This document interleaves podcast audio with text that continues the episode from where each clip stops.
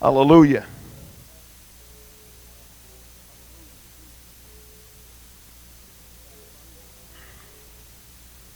I'm excited about going on another week. Sometimes evangelists have to carve out a niche and give it their best shot for a couple weeks, but I just believe we're just scratching the surface of what God's wanting to do around here. Hallelujah. Hallelujah. So thankful for the move of God that we've experienced, but there's so much more that God wants to do. Glad for all of our friends and those that we visited today to be with us. Hallelujah. Numbers chapter 13, begin reading in verse 1. We're going to skip through here a little bit and just put a framework together. And so if you don't have the Bible in front of you, please feel free. Look on with somebody else. Numbers 13. And the Lord spake unto Moses, saying, Send thou men, that they may search the land of Canaan which I give unto the children of Israel of every tribe of their fathers. Shall ye send a man, every one a ruler among them? Skipping over to verse 17.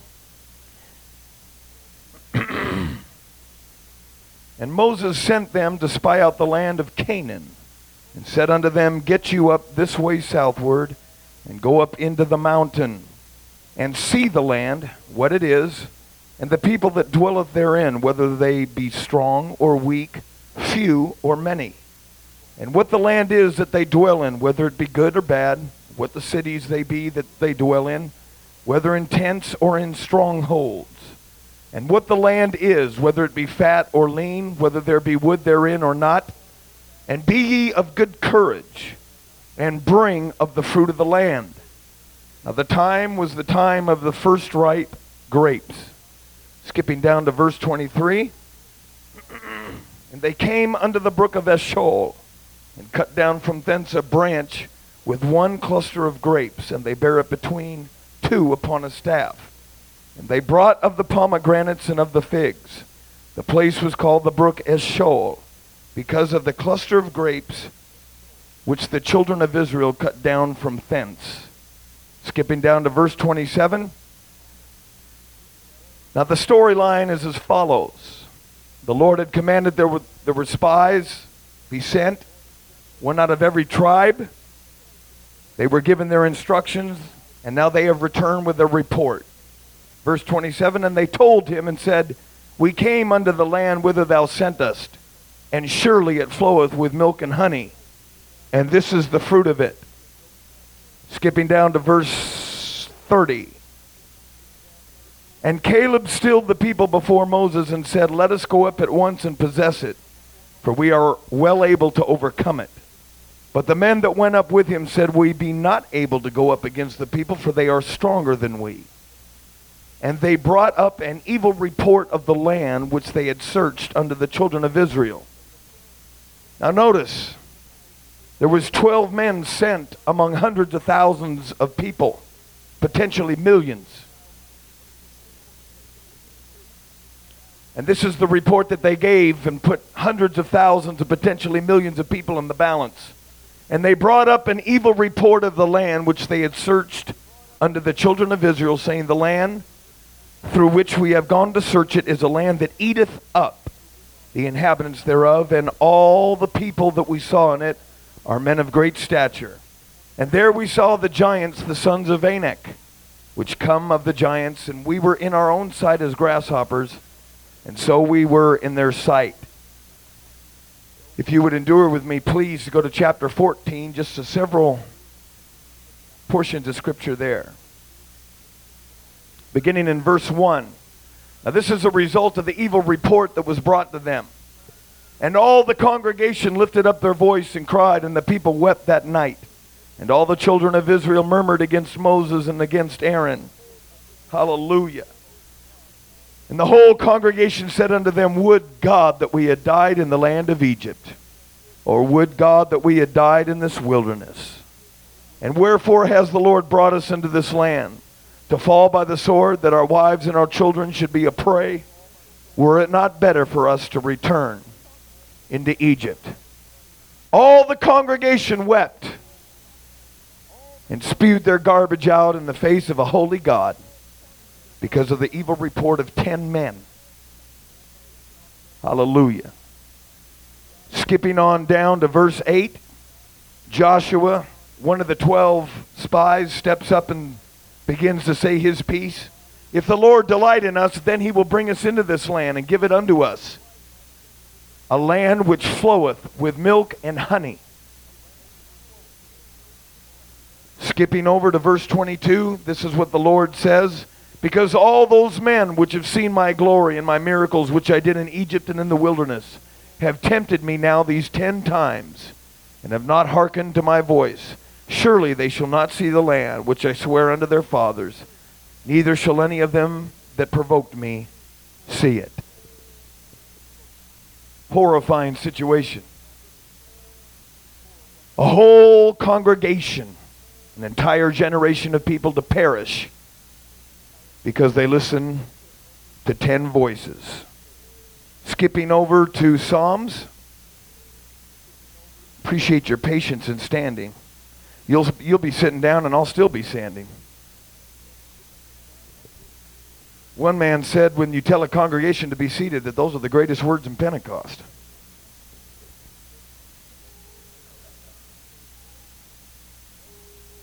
I don't think so, but it's kind of cute.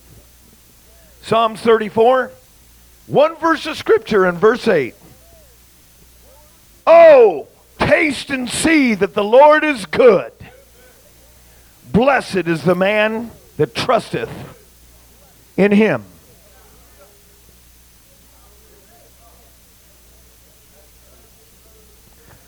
The message I'm to preach to you tonight the appetite that brings victory. The appetite that brings victory. Father, we stand in your awesome presence tonight. God, we are believing you to touch every heart and every mind with the power of your word. The word of God says that it's sharper than any two edged sword, able to divide and sunder between the soul and the spirit. Father, they are they that here tonight that are steeped in the bondage house of sin. God, we pray tonight that the power of your spirit bring illumination and liberation to the human soul. We believe it, God, in the wonderful, matchless, almighty, powerful name of the Lord Jesus Christ. Hallelujah! For there's none other name under heaven given among men whereby we must be saved. I believe it, God. Hallelujah. In the name of Jesus. And everybody say, You may be seated only. Ah, not so fast. Give the Lord a hand praise.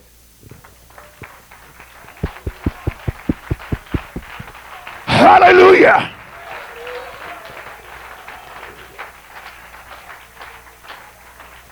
You may be seated. Hallelujah.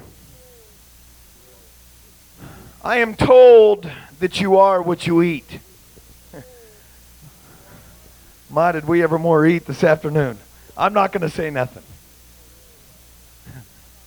And I appreciate the very good saints of this church that have brought food in and taken time out to meet our physical need. Praise God. In this portion of Scripture that I read in your hearing tonight, it is probably no doubt one of the most powerful portions of Scripture in Israel's rocky history.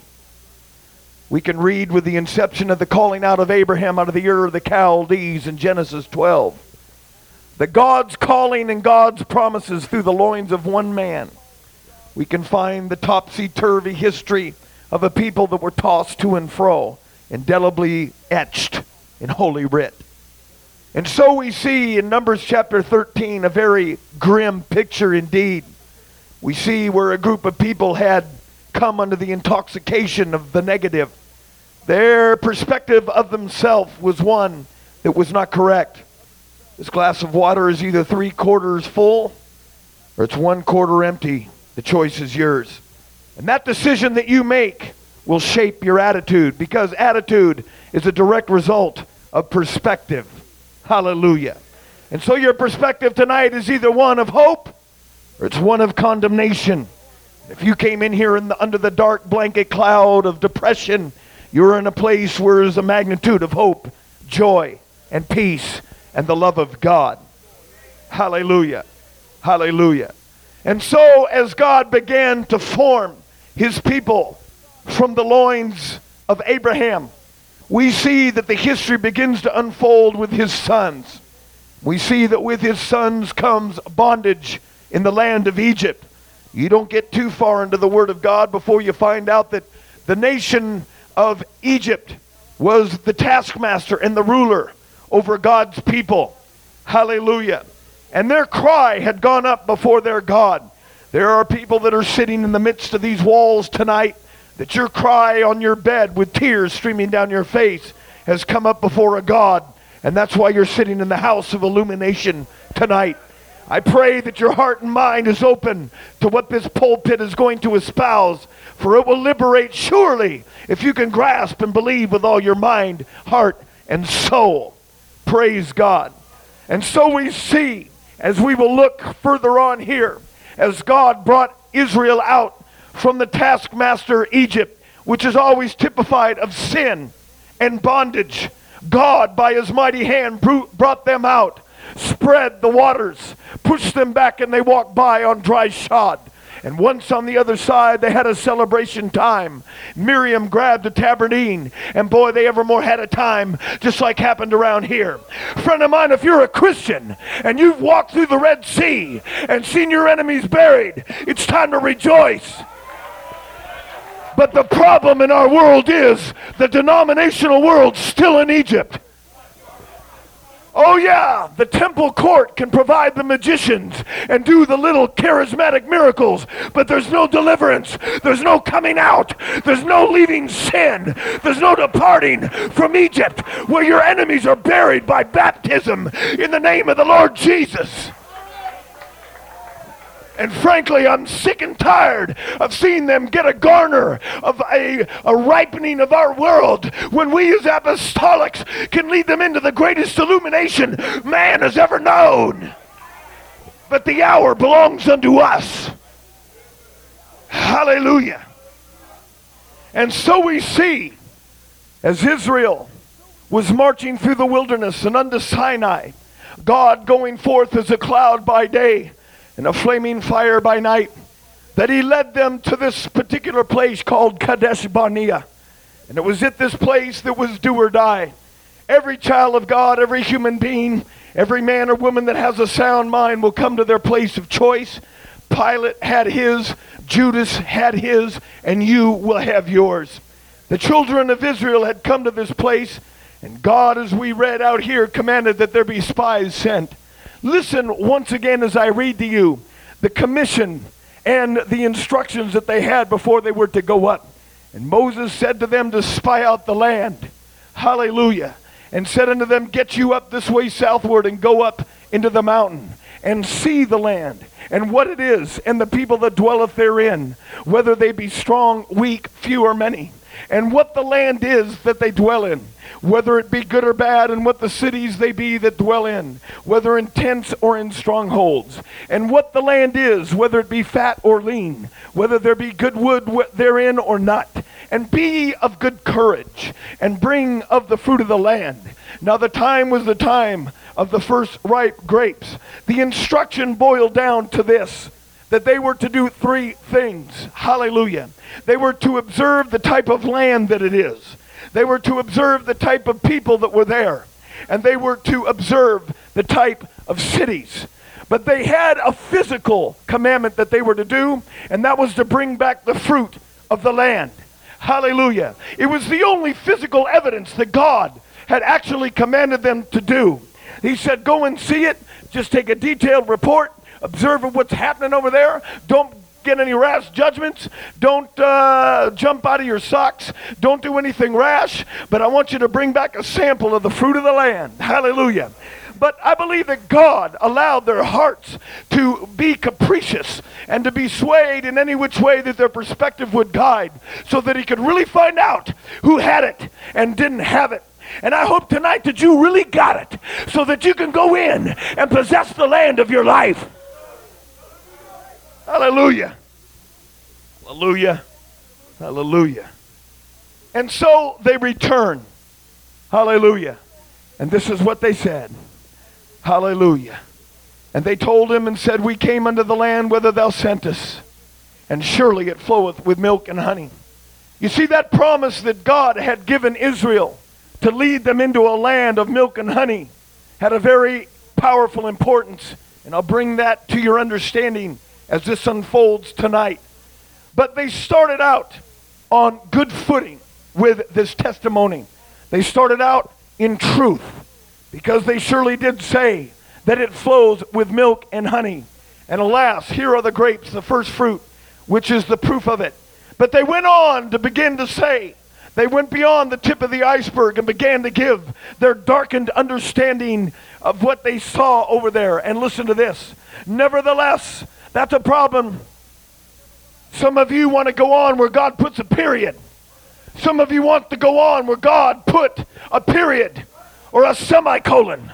Everybody wants to add on to it. God, it's a great life, but God, it sounds too good, but God, it sounds great that I can go to heaven, but hallelujah. They brought up an evil report because they put a but. Nevertheless, the people be strong, and the cities are walled and very great. And moreover, we saw the children of Anak. The children of Anak were giants. I'm told that they were as tall as 18 feet high. Hallelujah. They were odd creatures. They were warped creatures.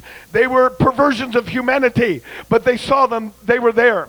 They also went on to say the Amalekites were there, the Hittites, the Jebusites, the Amorites, all the enemies that they could possibly dream up, all the enemies that, that no doubt God could pile together in one little piece of terra firma were there. And they brought it back before the congregation. But Caleb stilled all the people. One of the spies jumped up and said, Wait a minute wait a minute, this is sounding too negative. He said, let us go up at once and possess it, for we are well able to overcome it. Hallelujah. You get someone with a bad spirit, and there'll always be a bill jump up and say, wait a minute, God's done it for me, he'll do it for anybody. You get somebody from out here in the denominational world to say, well, God don't really move like that anymore, preacher, and you get one of these guys over here to say, get out of the way, you got an evil report. Well, we just don't worship like that. Why don't you get in the book and be a true witness? God hates a false witness. Hallelujah. Hallelujah. But the men that went up with him got up against in his face and said, We be not able to go up against the people, for they're stronger than we. You see, they had never developed and put two and two together of what had happened in the last three months of their lives. Hallelujah. Every day, every day, every day, the fowls of the air had picked their brains and stole the precious memories that God was trying to build. And that's what he'll do to you tonight, is steal the word of God out of your heart, even while you sit here. I curse that spirit. Get out of here in Jesus' name. And the Bible says that these spies were wicked. They brought up an evil report of the land which they had searched under the children of Israel. God didn't deny that the enemy was there. God didn't deny that there were giants in the land. God didn't deny that they had walled cities. God didn't deny that it might be hard. But God proclaimed, You brought forth an evil report because you influenced others by your negativity. Oh, child of God, get your nose in this book and find out who you are. If you know who you are, you don't have a right to let your chin drag on the ground. It's a false witness.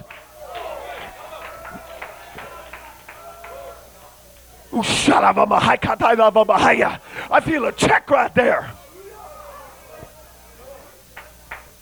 Now, I've had to get out the monkey wrenches and the monkey bars and the jacks around here the last week because God's been trying to move some of you. But I'm here to tell you if you get a hold what I'm trying to get across tonight, you'll have victory in your craw in this revival. Hallelujah. And the evil report finished up with this. And there we saw the giants, the sons of Anak which come of the giants, and we were in our own sight as grasshoppers. And so we were in their sight. You know what they were doing? They were not only saying, hey, we were teeny weeny in our own sight, but even they looked at us and said, We're teeny weeny. Their perspective of themselves had totally come from the other camp. Hallelujah. God had been trying to get across to you guys. You're my people. Your perspective is godly, but their perspective was fleshly. Hallelujah. Hallelujah. Everybody say, Praise the Lord. And because they did not believe the good report, even though it was only 20%, God judged a nation for believing the 80%. And this is what he said. Because all those men which have seen my glory and my miracles, which I did in Egypt and in the wilderness, and have tempted me now these ten times that have not hearkened to my voice, surely they shall not see the land which I swear unto their fathers neither shall any of them that provoke me see it. Ten times God had allowed himself to be slandered. Ten times the holiness of God had been challenged.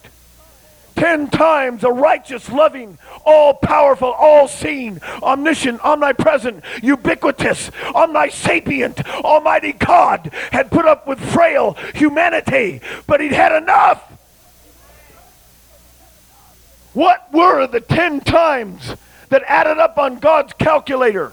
The very first time was they murmured at the Red Sea. They had enough faith to get out of Egypt. And here they were up against the Red Sea with Pharaoh's army coming after them. And they looked unto Moses and they challenged Moses and they challenged God. This was the first murmuring that called God's attention to this. Hallelujah. The second murmur was the complaining for water at Marah, and the water was bitter. And God commanded to put a branch in it to make it pure. And if you've got the cross in your murky waters, it's pure. If you're not under the blood, you're fouled. But if you've got the bitter water cleansed by the power of the cross, you're clean.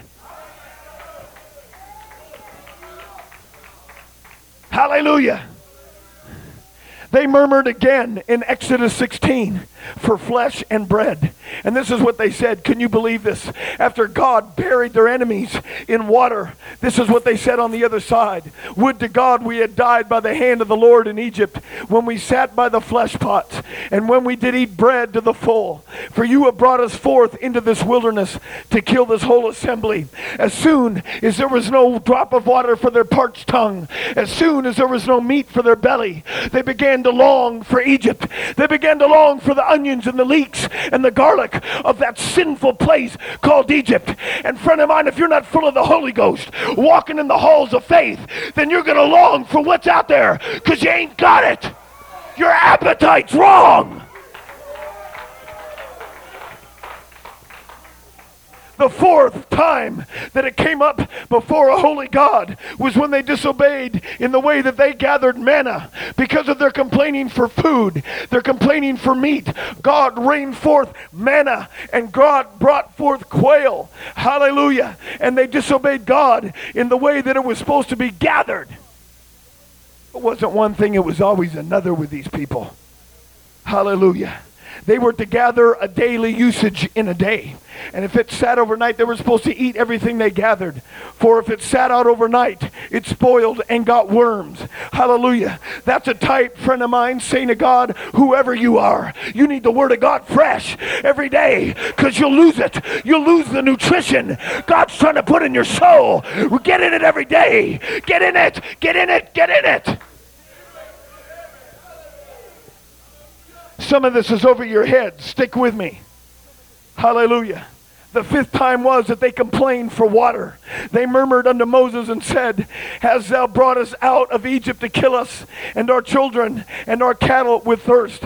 You got to get what I'm saying here tonight. If it wasn't meat, it was water. If it wasn't water, it was meat.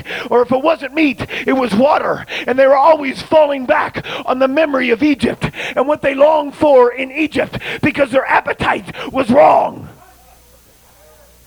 God gave them water of a rock. And the Bible says in 1 Corinthians 10 that that rock was Christ. Hallelujah. They also made a golden calf, which represented the idolatry of Egypt, for the Egyptians considered the bull to be sacred. Hallelujah. I find it ironic that later on in the Word of God, that the Jews considered to be cattle and the calf a main source of meat. Food. They also complained before the Lord in Numbers chapter 11. It was just a general griping and complaining, and God sent out a fire to scorch them. Then they complained against for flesh. And this is what they said Who shall give us flesh to eat? We remember the fish, which we did eat in Egypt freely, the cucumbers and the melons, and the leeks and the onions and the garlic. And they went on to complain about the manna. They were not satisfied with what God provided, they were not satisfied with the power and the potential of where they were headed. Their mind was on their stomach, their mind was on their flesh, and they didn't have the Word of God in their heart. Oh, put your hand before the Lord. Let's put our hands together.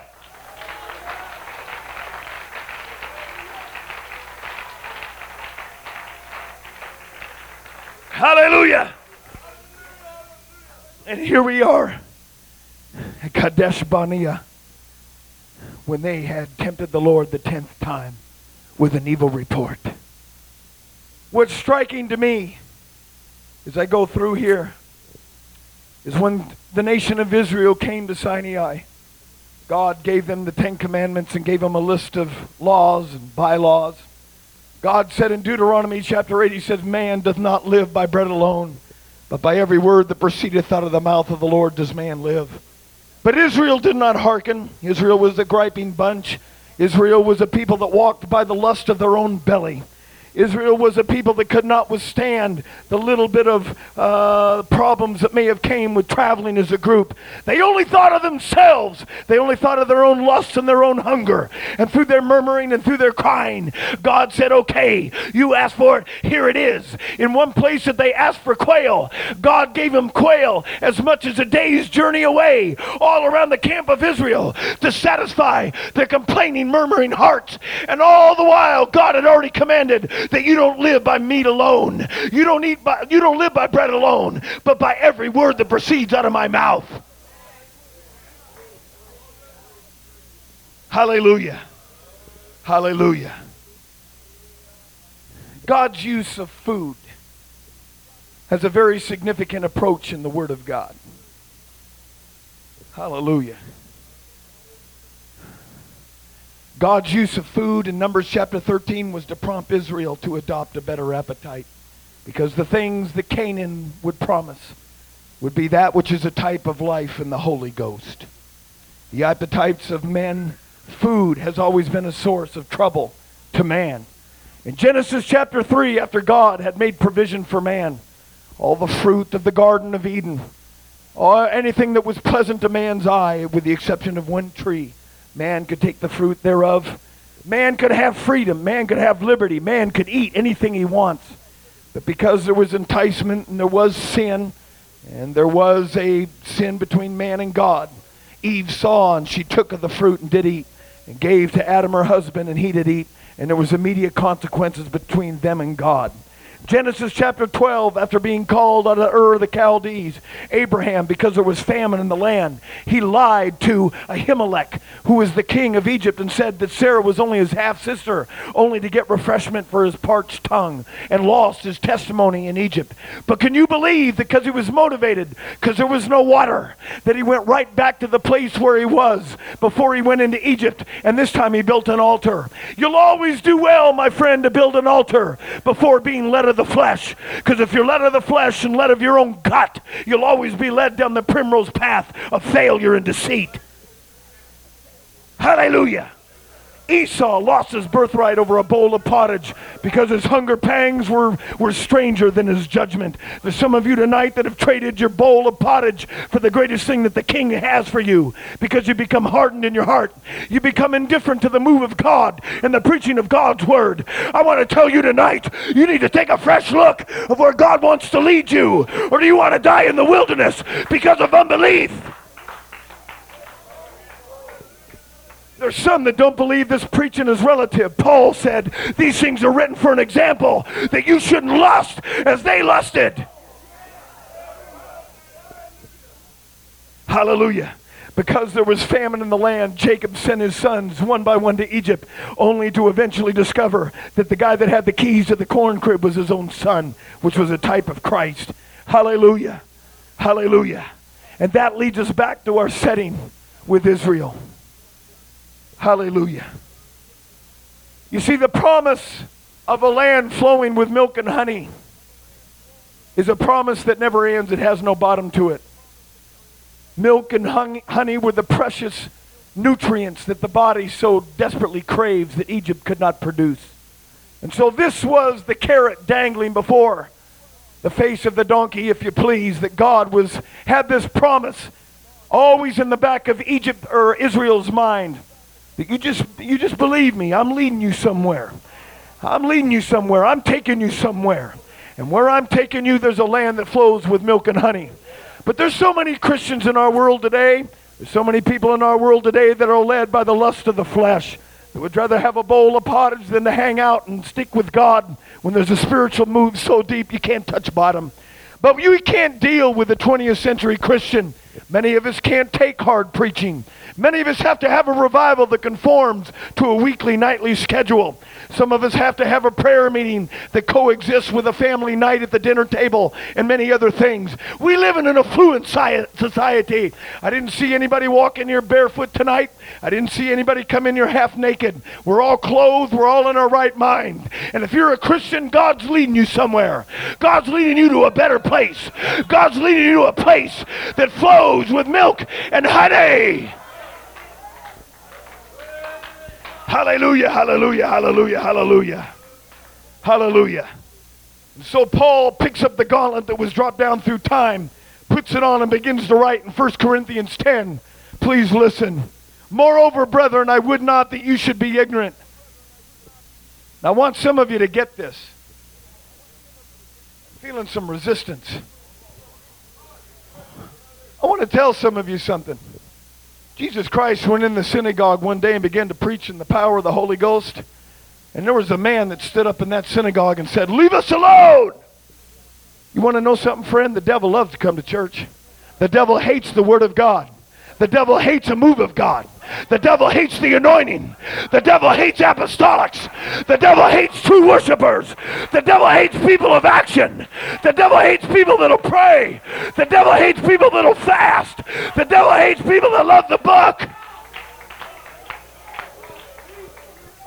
Hallelujah.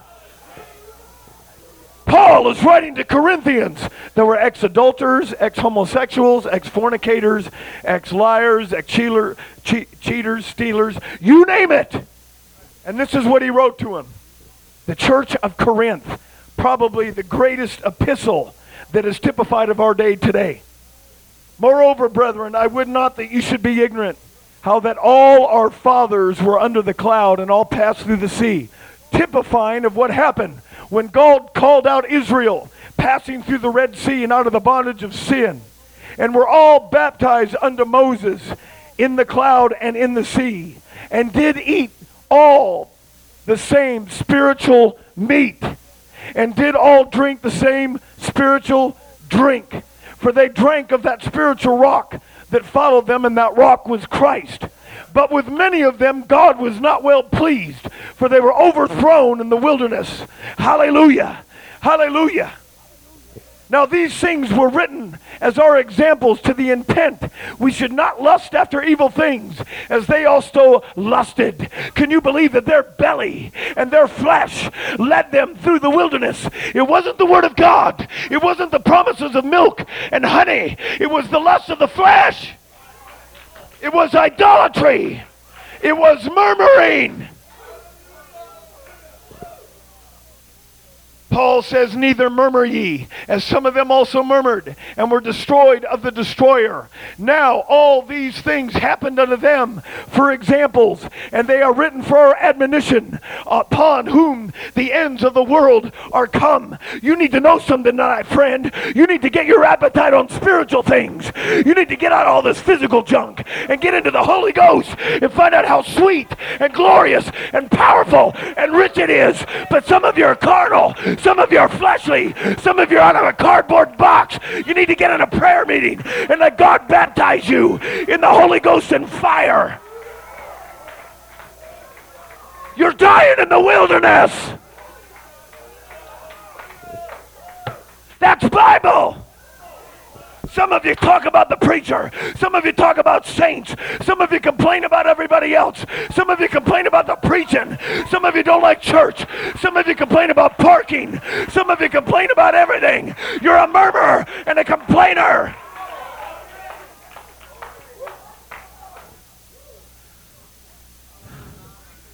Why? Because you ain't interested in spiritual food. You're a slow belly. Hallelujah. Jesus believed in feeding the hungry. Don't get me wrong, I'm not against food tonight. But I want you to understand that every time God was bringing Israel through, eight times out of ten, their problem was we ain't got nothing to eat. We ain't got nothing to drink. But all the while, God had promised a man by the name of Abraham, and it trickled like a thread through time that I'm leading you to a land that flows with milk and honey. And the spies even recognized that is the land. That is the land he said it was. But one generation blew it for everybody.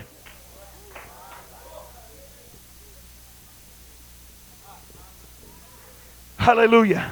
Other examples where Jesus believed in feeding the hungry. He turned water into wine. It was the first miracle he ever performed. He fed 5,000 with five loaves and two fishes. He ate frequently with publicans and sinners. He fed another 4,000 with seven loaves and a few fishes.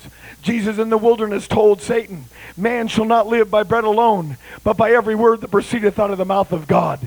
Because you see, Jesus in the wilderness fulfilled what Egypt blew. Egypt was supposed to stand on the same scriptures that Jesus quoted the devil in Matthew 4. Because at Sinai, God told Israel, bread is not going to do the job, but every word is.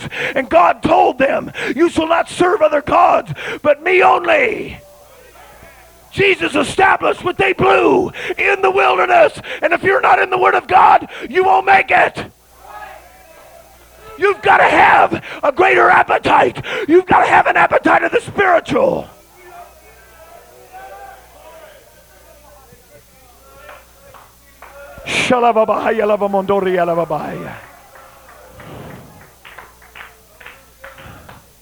Listen closely. Hallelujah. John chapter 6, verse 41 says this The Jews then murmured at Jesus because he said, I am the bread which comes down from heaven. Are you getting that? The Jews murmured every time that there was a need for bread in the Old Testament, when Israel was coming through the wilderness, what they do? They murmured. And here they were looking at the bread of life, and the Jews were still murmuring to a God that wasn't listening. Jesus therefore answered and said, Murmur not among yourselves. I am the bread of life. If you're hungry for the spiritual things, if you've got an appetite that'll take you out of this world, you're in the right place tonight. But if you want to just feed your belly and play church and go through the motions, you're in the wrong place. You're in the wilderness tonight. Find out where you're at.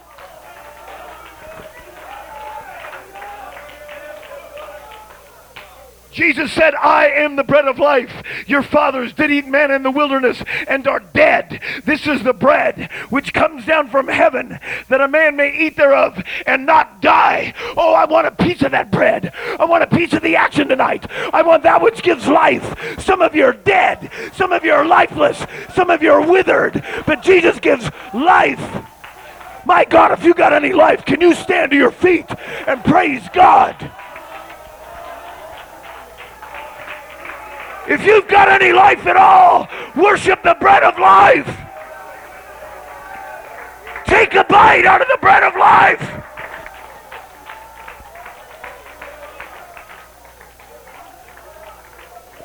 Israel blew it. They didn't believe God's perspective of food. You may be seated.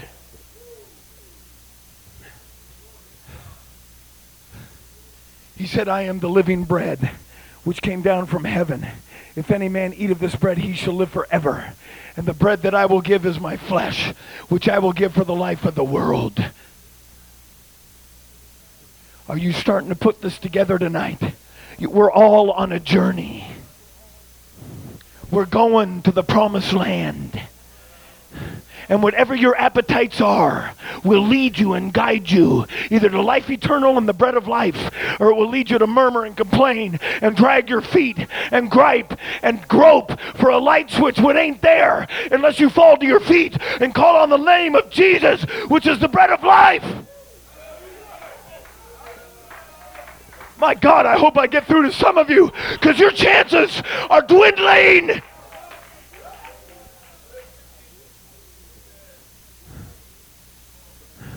Then Jesus said unto them, Verily, verily, or truly, truly, of a truth, of a truth, I say unto you, except you eat of this flesh of the Son of Man and drink his blood, you have no life in you. You see, they that are caught up in the flesh and are into sex and T-bone steaks and doing all the things that the world do, your appetite is not heavenly. Your appetite is not what Jesus is trying to bring the attention to. He's saying, if you get a hold of me, friend, if you take a bite, if you get a drink of me, you live forever. Where are you on this journey? He that eateth my flesh and drinketh my blood dwelleth in me, and I in him. This is the bread which came down from heaven, not as your fathers did eat manna.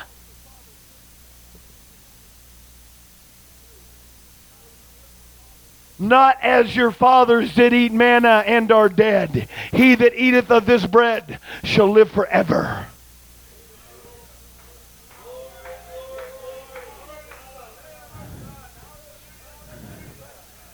The reason that some of this is flying right over some of our heads is we don't understand eternity. We live in an America. We live in a land of plenty. We live in the land of the quick fix, band aid jobs. You guess it, I'm coming over to shake your hand. God bless you. But I want to tell you something. The reason that many of us don't have a concept of the reality of eternity is because we're impatient. We live in America. Instant hamburgers, instant guitar strings, instant sex, instant cure, instant clothing, instant money, ATMs, Winchell's Donuts, McDonald's hamburgers, uh, the health clinic down on the corner that'll fix every ill, sexually or otherwise. I'm here to tell you, you need to understand eternity's forever.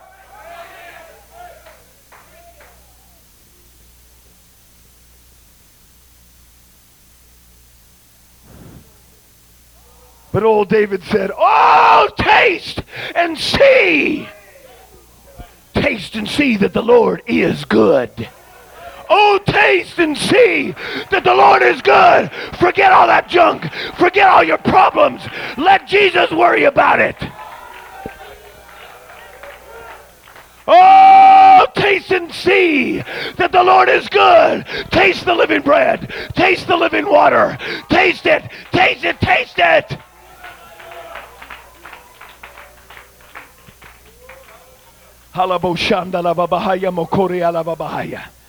Hallelujah.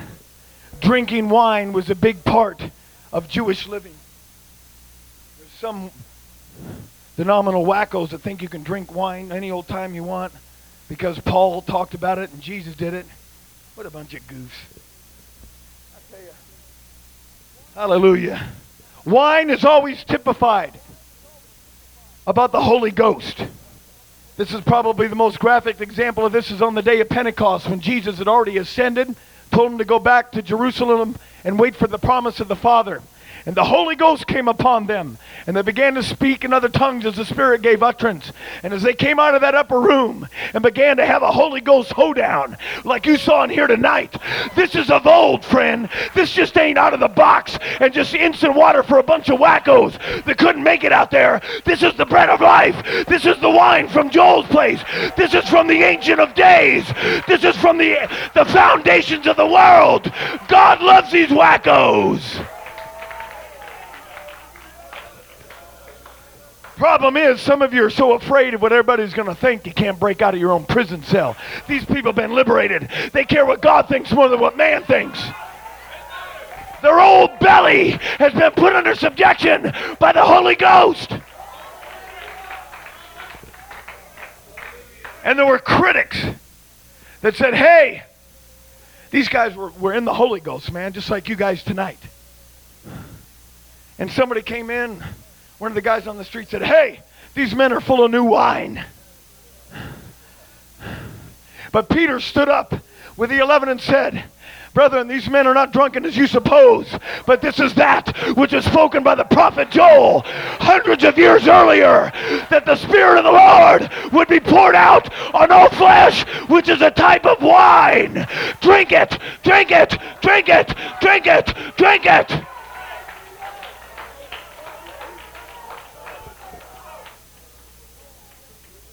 Paul said, and be not drunk with wine wherein there is excess, but be ye filled with the Spirit. Some of you have lost your spiritual awareness and you forgot how to get to the feet of Jesus. And I'm telling you, humble yourselves and the Lord will lift you up. Nothing ain't going to happen without pride. You say, I don't feel pride. Do you pray?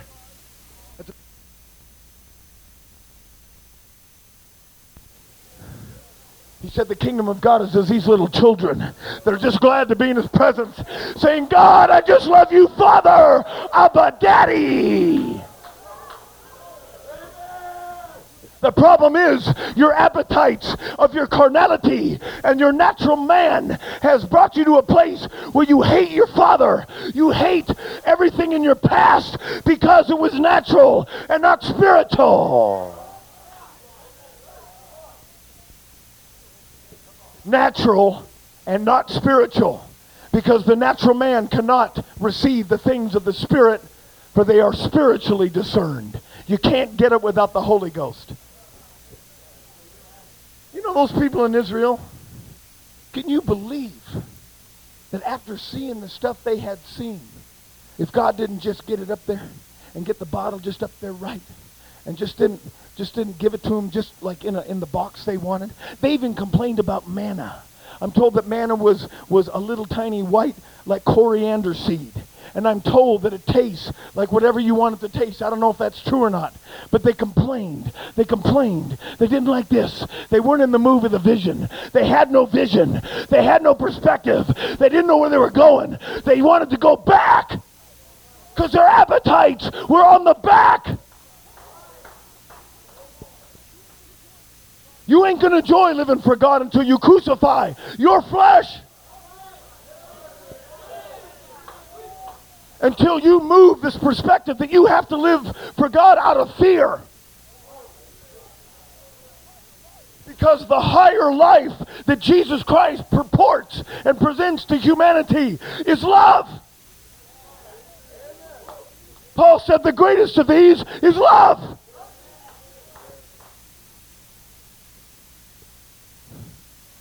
Some of us have a problem with this because we're living under a form of the law. We don't understand that you're in the dispensation of grace. Just pick yourself up and live for God and ask Him to forgive you. Go on and be a player, be an overcomer, not by what you've done, but by the power of His blood and the word of your testimony. Some of you don't enjoy living for God because you've never prayed any longer than 15 minutes. You don't know about the glory that's in the closet of prayer and the special relationship between an almighty God and his child. And then you bother the pastor and you bother other saints and you get in the way of a revival. That's a dangerous position.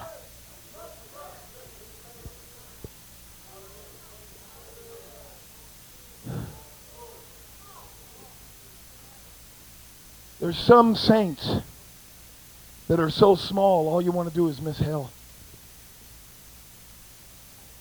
And so the pastor has to constantly prod and move to try to keep a boundary around you so you'll stay in.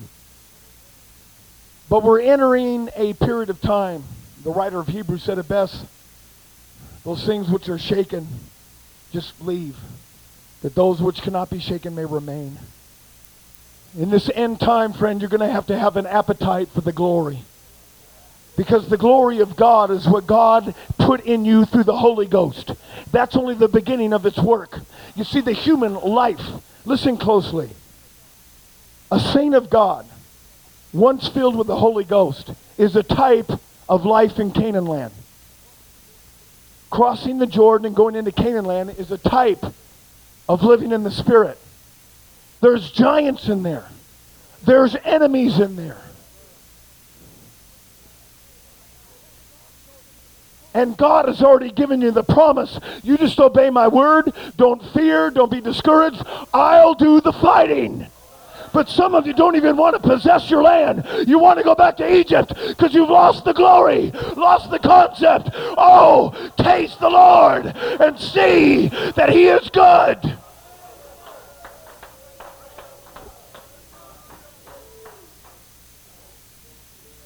Part of our problem is we forgot how to taste pride. Jesus said, I have meat to eat that you know not of. John chapter 4, Jesus must needs go through Samaria. He had an engagement with a Samaritan woman. And his disciples had gone off to McDonald's, come back to Jesus and said, Hey, you hungry?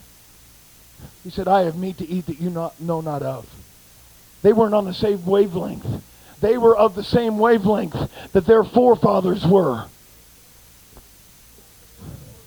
Jesus said, My meat is to do the will of him that sent me and to finish his work. What's your meat tonight?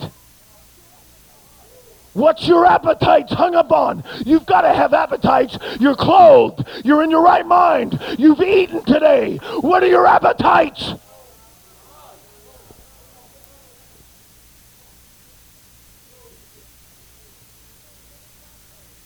Labor not for the meat which perisheth, but for that meat which, meat which endureth unto everlasting life, which the Son of Man shall give unto you. For him has God the Father sealed. Oh, taste the Lord and see that he is good.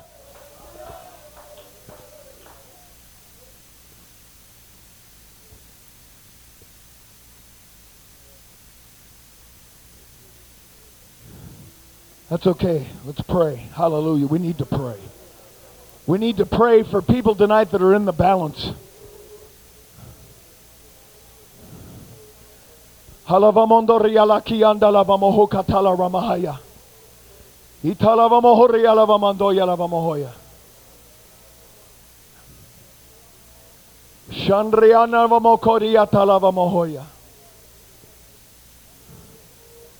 Hallelujah.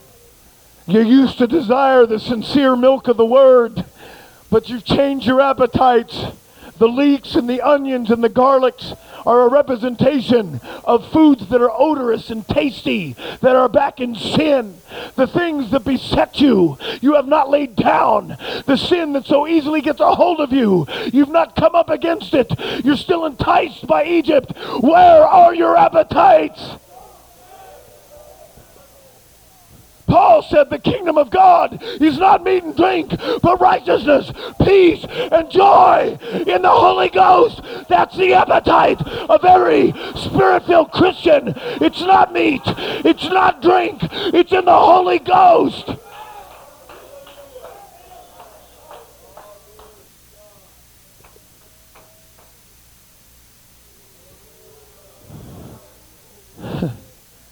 oh, taste and see Oh, taste and see. Oh, taste and see that the Lord, He is good. I know it's a struggle, friend. Some of you are in a life tonight that if you don't totally give your life to God, it's doubtful that you ever will live for God. Matter of fact, it's an impossibility.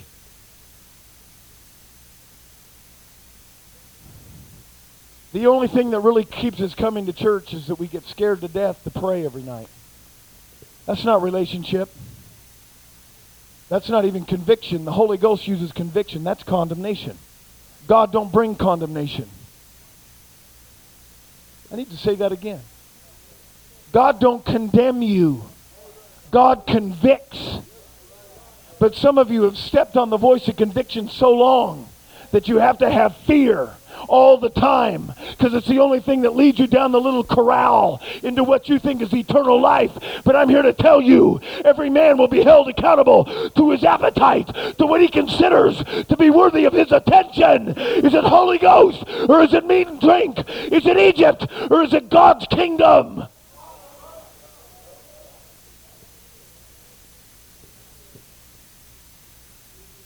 I know it's tough.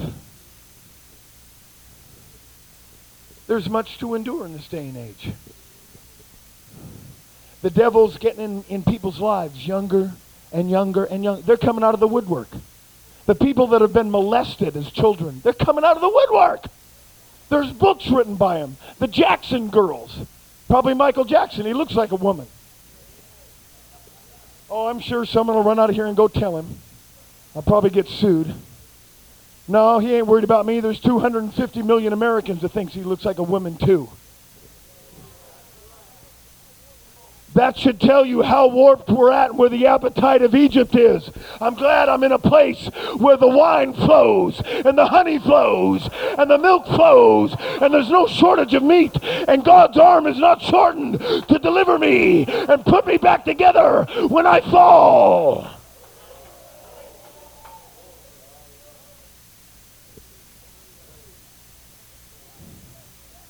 But the concept of appetite is so profound and so powerful to an almighty God that at the end of time, they that are part of the bride will be ushered into the greatest feast that ever existed. And you get them up to a table, the marriage supper of the Lamb. And God will say, Well done. Now it's time to eat. Now it's time to eat. You get to eat. You get to satisfy every appetite because it'll be right. Let's stand.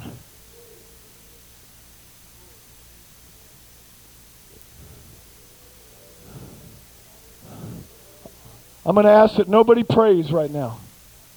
I don't want no music right now either. I'm going to tell you why. Now, this good pastor would straighten me out. I'll tell you what, this guy is my pastor while I'm here, and I listen to this man. But in the revivals that I have preached, Sometimes I think that music is a distraction. And people that don't want to let conviction move a little closer have a tendency to slip out when the organ swells. Uh huh.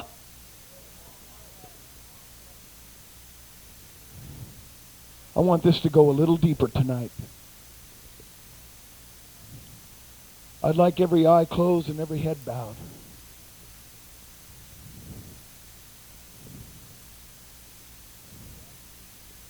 What are your appetites tonight, sir?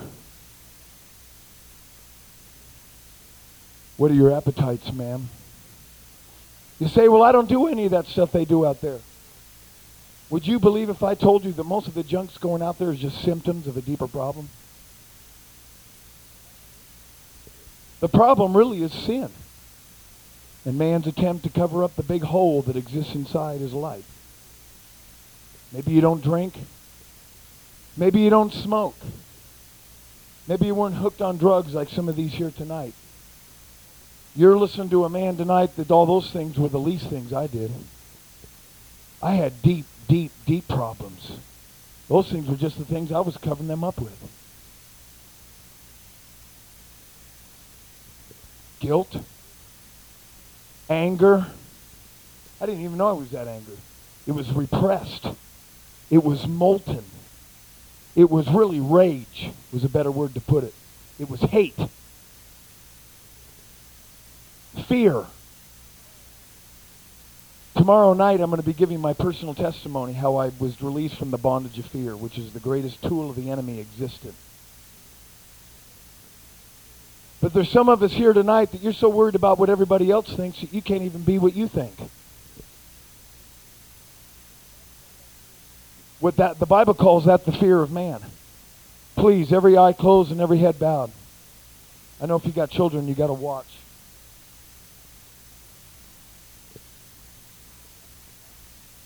Is your appetite godly tonight? Are you a murmurer or a complainer? Never have enough money? Never have enough stuff? New lamp, new carpet, new dress?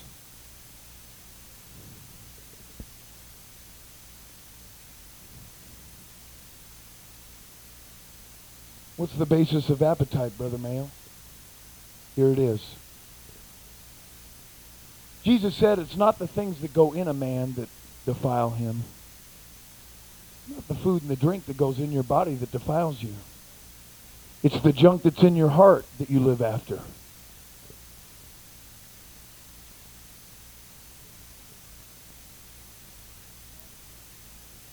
God is desperately trying to get the attention of some people here tonight. What I fear most about the generation that's coming in today is the fact that they have been desensitized by their pain and their anguish.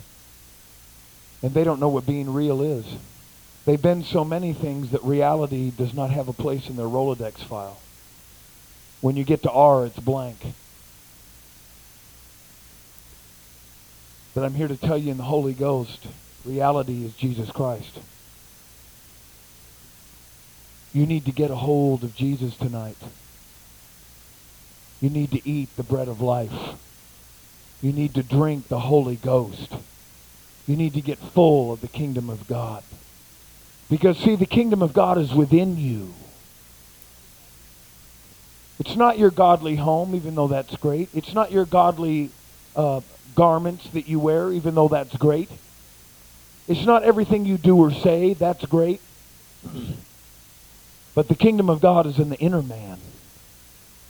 You have to ingest Jesus to get into the kingdom of God. Are you hungry for Jesus? Are you hungry for the bread of life tonight, sir? Are you sick and tired of being led by fear and lust, guilt, condemnation that never goes away? You're saying, preacher, you just don't know what problems I'm facing. It, it, it, it, would, it would cause a lot of different problems. You don't understand. Those ain't your problem. Your problem is you're not right with God. Because when you're right with God, the other stuff just doesn't matter. But your perspective of the land is either evil or it's good. I'm opening up this altar to visitors tonight. You're tired of the well-worn footpath of life. You try to live for God. You try to be good. But the condemnation just won't go away. The anger that you feel towards people doesn't seem to dissipate. Or it goes away one week and sur- it, it just surfaces another week. You're afraid. You're afraid all the time. You're afraid of dying. You're afraid of tomorrow. You're afraid of what others may say or think. You're afraid of the repercussions of your sinful life. Put it in the hands of Jesus. Put it in the hands of the Master. Put it in the hands of the one that can rebuild your life. What are you hungry for tonight? Are you hungry for change?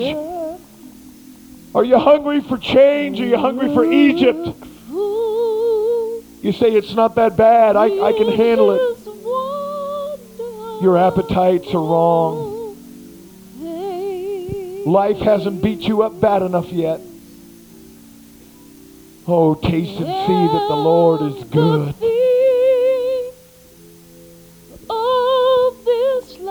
Taste and see that the Lord is good. Will grow straight. Taste and see that the Lord is good. Dim in the light of don't understand how awesome He is. Because to really taste Him and to really know Him, I'm not saying you don't make mistakes. I'm not saying you don't fail. I'm not giving lust to a bunch of stupid sin either. I'm talking about things that happen to all of us.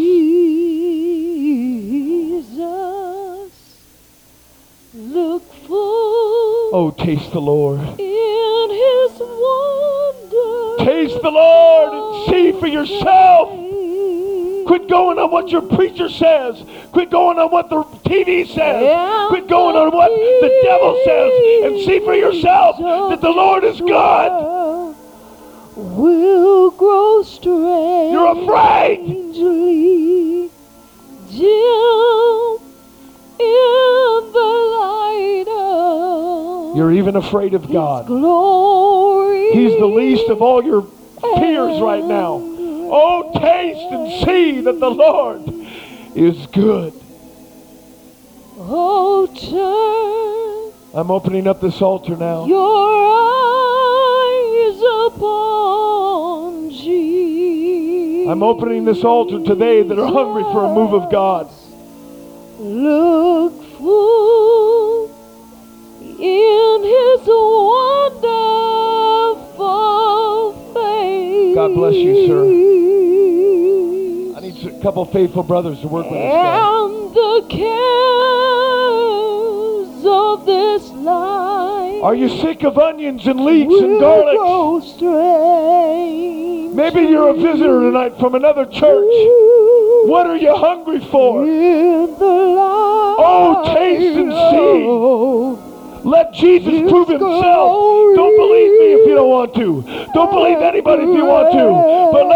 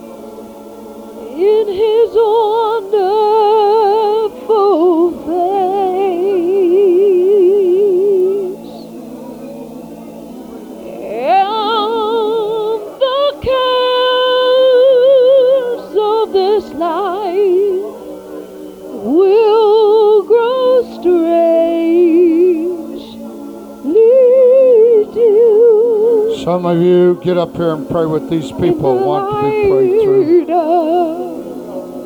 Hallelujah.